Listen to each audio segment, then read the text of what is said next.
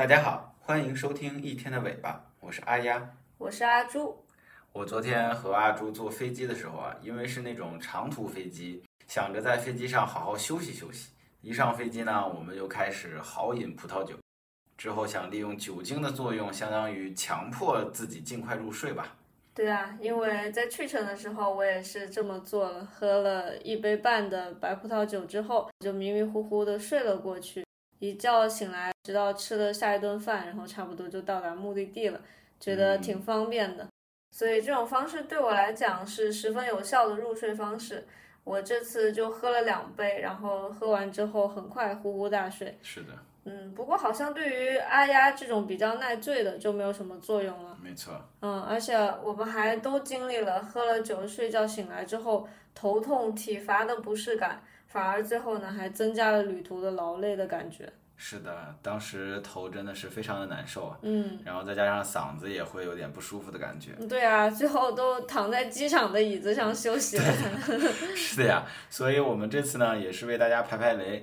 以后如果是长途旅行，除非呢你是想为了怡情一下，小酌一杯，那么最好还是不要选择酒精的方式，尝试让自己更加轻松啊。没错。既然说到酒，那我们今天就来聊一聊，为什么每一滴酒精其实都对身体是非常有害的？那为什么几乎在酒的发展的历史中呢，没有一个文明错过酒精？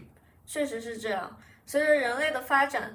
人们集中聪明才智、人力物力去解决的一个大问题，居然是怎么把自己给灌醉，并且考古学家发现，其实酒精它并不是农业发明的副产品。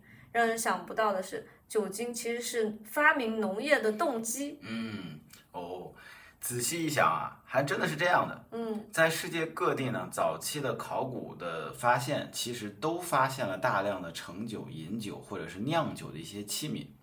即使是处于饥饿边缘的社会呢，都会留出一定的谷物和水果用于酿酒。在历史上，其实有不少的国家，像比如美国、俄罗斯，都曾出台过用于保护粮食、用于保护作物或者是其他原因的一些禁酒令。哪怕其实现在呢，有很多禁酒的国家呢，都会有人试图使用香水啊、清洁剂啊，因为我们知道里边都含有酒精。那么使用这些的酒精液体，试着把自己灌醉。哦，在很多有着悠久历史的高等学府啊，也都充斥着关于酒的影子。比如说牛津大学的探讨会的开场白就是一段拉丁语，他说的意思就是啊，现在让我们该喝酒了。以及离我们比较近的疫情期间，美国国会呢针对封锁这个问题开展了一个讨论。那么讨论的一个议题就是在这个封锁期间呢，哪些机构呢是不能关闭的？那么这个时候，贩卖酒的酒铺几乎成了各个州以及司法部门公认的一个不能关闭的机构。哦，这样子。是的，这足以看出来这个酒精对于人们还是十分重要的。是的。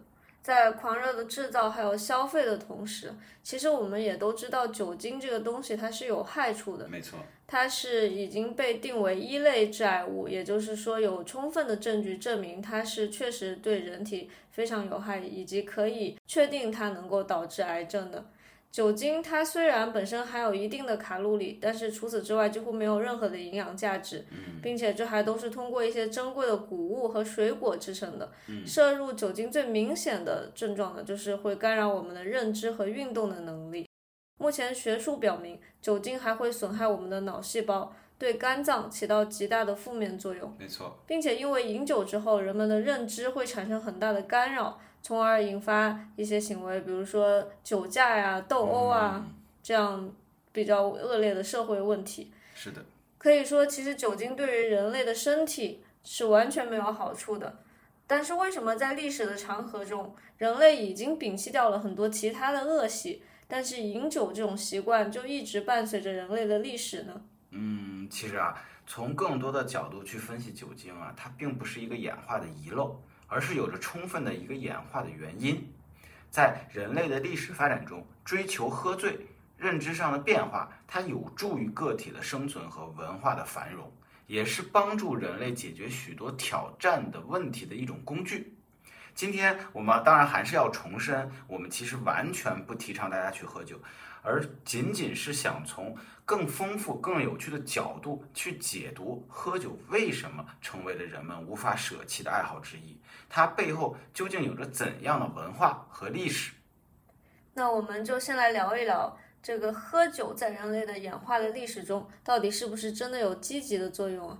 从医学的定义上来说，酒精可以称得上是市场上消费最广泛的精神活性药物，没错，约占地球人口三分之一的数量呢，都是这种精神活性药物的使用者。嗯，在中国，考古学家在长江流域发现了七千年前的陶片，在陶片表面啊，发现了有葡萄酒的化学残留。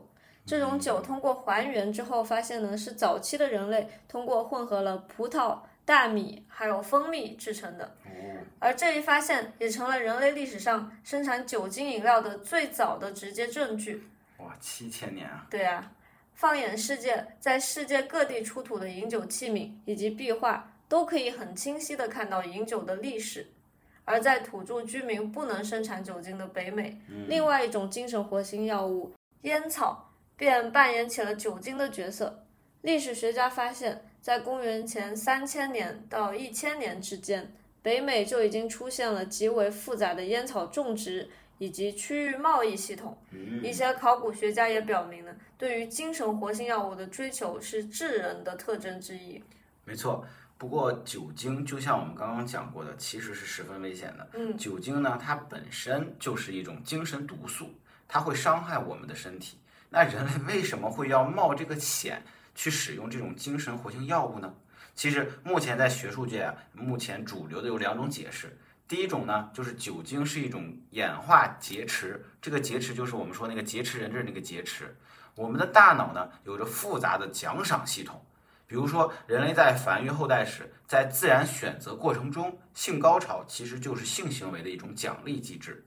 而其实目前的一些，比如说我们知道的一些非法或者一些色情作品，它则是钻了这种奖赏机制的空子，在没有完成繁衍的预期的情况下，完成了奖赏机制的刺激。而酒精呢，也是这种钻空子的一种存在。通过对酒精的吸收，它碰巧就能激活人类大脑的奖赏机制。酒精劫持了大脑负责渴望偏好的激励机制。而我们的大脑恰恰就是很喜欢这种化学刺激，所以很多人就是喜欢再多喝一点。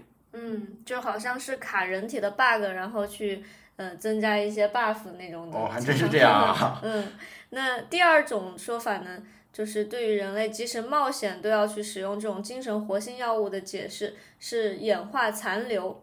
是残留物的那种残留。生物学家罗伯特·达德利就提出过一个醉猴假说。这个假说指出，在早期，人类是通过酒精的气味来寻找成熟的水果的。那么，如果你是一个对酒精气味敏感的人呢，你就可以找到更多的成熟的水果，从而更好的生存下来，获得更多的卡路里能量。哦，因为一克酒精大概含有七卡路里的热量，相比于蛋白质只有四克。脂肪的八克，在早期人类饥肠辘辘的时代，酒精属于是一种性价比比较高的，可以满足对于热量的需求的一种物质。哦，这样，怪不得我看了很多吃了很多过熟果子的动物、小动物的视频啊，都十分的可爱 搞笑。对的，他们也是需要这样的，就是去寻找热量。没错。那现在人们依然热爱酒精呢，就是一种早期人类的演化残留。残留下来了人们对于酒精说不出的热爱之情。嗯，不过这种解释也有很多学者对此提出不同的意见。他们表示，其实人类并不喜欢发酵过多、带有酒精味道的水果，因为就像我们日常吃水果，如果吃到有酒味，就知道肯定是坏掉了。对的。嗯，并且其实相比于酒精发酵等储存卡路里的方式呢，其实还有很多更有效的储存热量的方式。比如说，在爱尔兰有一种把燕麦做成粥，然后凝固之后变成了团，再炸着这种团吃的古老的储存热量的方法。哦。目前科学界对于这个酒精，人类对酒精的喜爱到底是演化劫持还是演化残留，目前没有一个统一的说法。实际上，不管是劫持还是残留，生物在基因的层面上都慢慢的变化成为更加适应酒精的存在了。许多的动物，特别是以水果为主食的动物，还有人类中的一小部分，都含有乙醇脱氢酶，还有乙醛脱氢酶。它们可以把酒精快速的分解为易于人体吸收和代谢的物质。没错，其实这个乙乙醇脱氢酶呢，它的主要作用就是把这个酒精分解成乙醛，而乙醛呢，正好又碰到了乙醛脱氢酶，那么这样呢，它就很容易的被分解成一些呃易于人吸收或者是一些有害物质进行一些代谢。那么其实呢，通过对酒精历史的分析，我们可以看出，酒精之所以没有演化所剔除，而是因为它能帮助人们解决一些特定的挑战。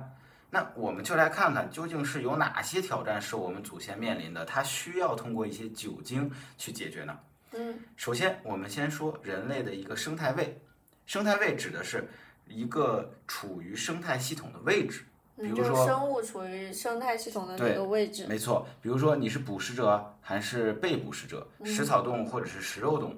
人类的生态位呢？它是十分特殊的。在经历过和解决了早期的基本生存问题之后呢，因为人类发展中它的生态位主要是适应性挑战，它并不是物理环境，它主要需要的挑战其实是其他人。哦，生存下来的主要依靠的并不是力量，而是社交技能。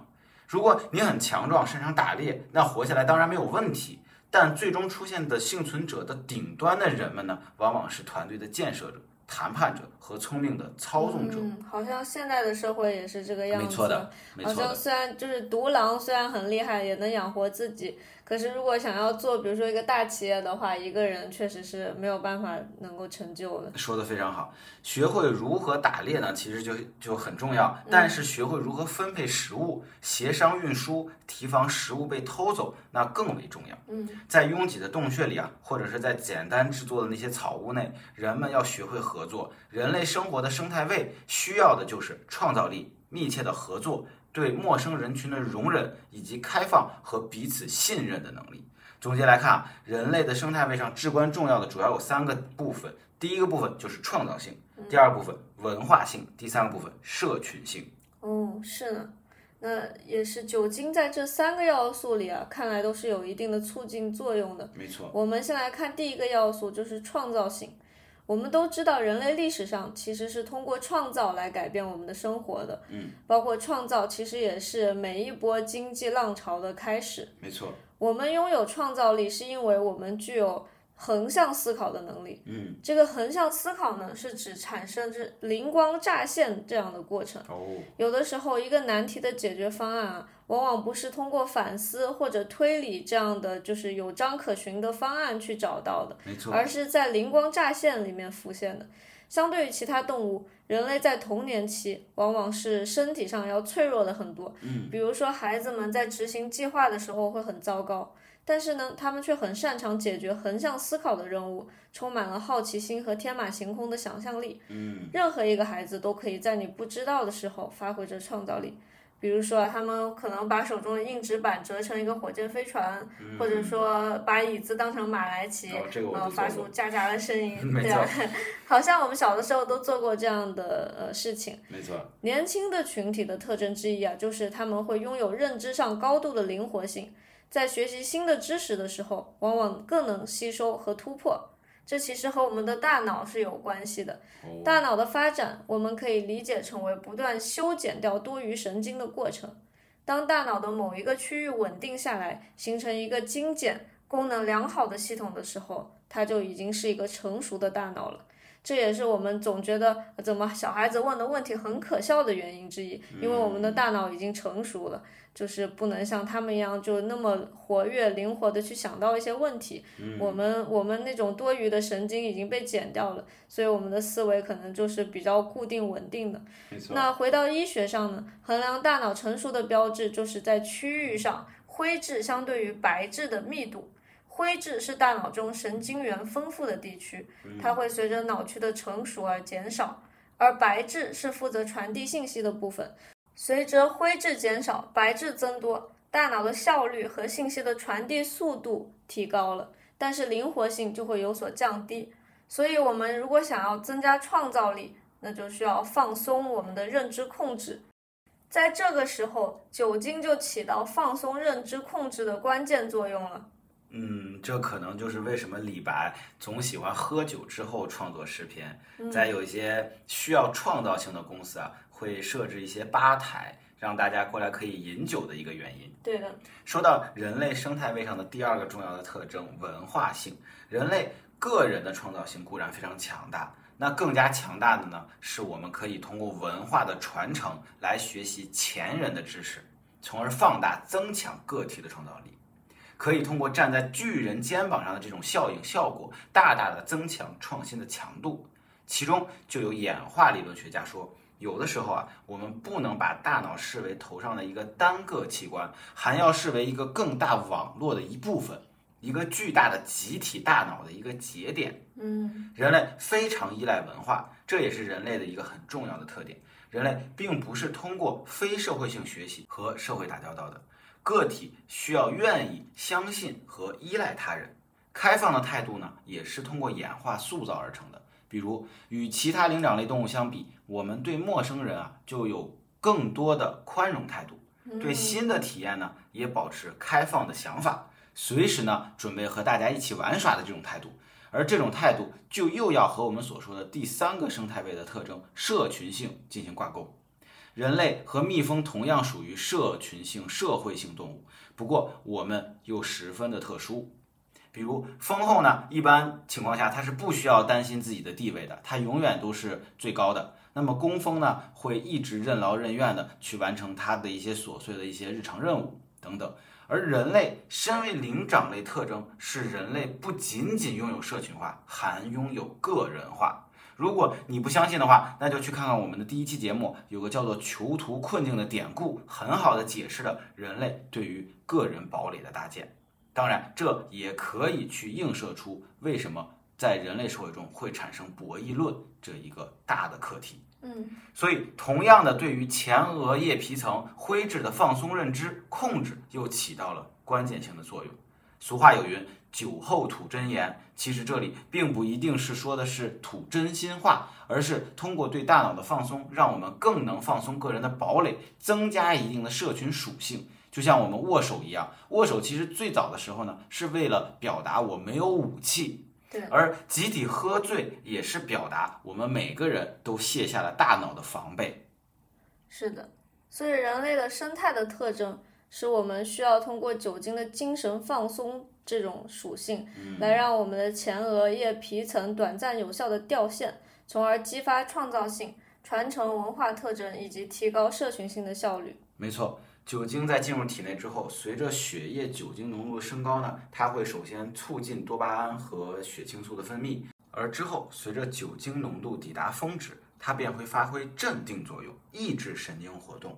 而这里我们所说的抑制神经活动，它主要抑制是大脑的三个区域，这三个区域它主要包括前额叶皮层、海马体和小脑。酒精对于海马体和小脑的影响。就是为什么我们喝酒之后会断片和行走踉踉跄跄的原因了。没错，而对于前额叶皮层，就像我们之前前面说过的，它会让人类产生简短暂的一个认知近视，让我们变得迟钝，注意力被限制在眼前，不再考虑抽象的问题，不再预测行为的一些后果，让大人呢在短时间内瞬间变成了儿童大脑的思考。哦。怪不得说什么酒品见人品，其实就是喝酒之后人会退行到像他自己童年时期的一种思维方式或者是一种状态对，就遇见了天性的感觉。对，是的，酒还真的是一种神奇的存在。不过其实喝酒就像是一种偷懒来提高我们所说的创造力啊、文化还有社群属性的方法。嗯，并且我们反复重复了，酒精对于人体是有很大的伤害的，所以我们还是倡导大家尽量不要喝酒。我们已经最近亲身试验过，喝完酒之后真的不舒服。没错。而且如果你喝酒之后呢，像我们说的，孩子是很脆弱的，所以一定要提高对于自身安全的保护。在这个时候呢，大家的心态呢可能会变成像孩子一样，没有一些帝王心。请大家这个时候一定要对自己的人身安全、财产安全进行着重的保护和注意。这就是今天的全部内容啦。这就是今天想和大家聊的内容，感谢收听一天的尾巴。如果你喜欢我们的节目，欢迎点赞、收藏和转发。有任何意见或建议，欢迎在评论区留言讨论。你可以在苹果播客、小宇宙、喜马拉雅、网易云音乐等平台搜索到我们的节目《一天的尾巴》，我们希望在一天的尾巴上可以和你一起聊天。轻松思考，